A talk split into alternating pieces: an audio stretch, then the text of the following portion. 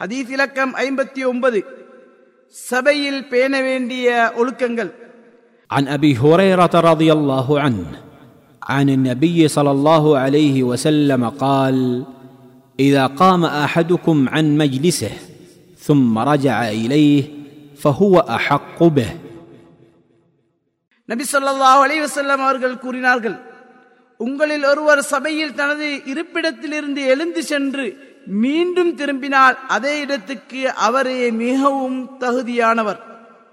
அறிவிப்பவர் அபு ஹுரைரா ரதியல்லாஹு அன் ஆதாரம் முஸ்லிம் இபுனு மாஜா. இவ்வார்த்தை இபுனு மாஜாவிலிருந்து பெறப்பட்டது. அறிவிப்பாளர் பற்றி பதிமூன்றாம் நபிமொழியில் கூறப்பட்டுள்ளது. ஹதீஸிலிருந்து பெறப்பட்ட பாடங்கள். ஒன்று சபையின் ஒழுக்கங்களை பேணுவது முஸ்லிமுக்கு அவசியமாகும். மற்றவர்களுக்கு இட- இடர் விளைவிக்கும் வகையில் நடந்து கொள்ளக்கூடாது.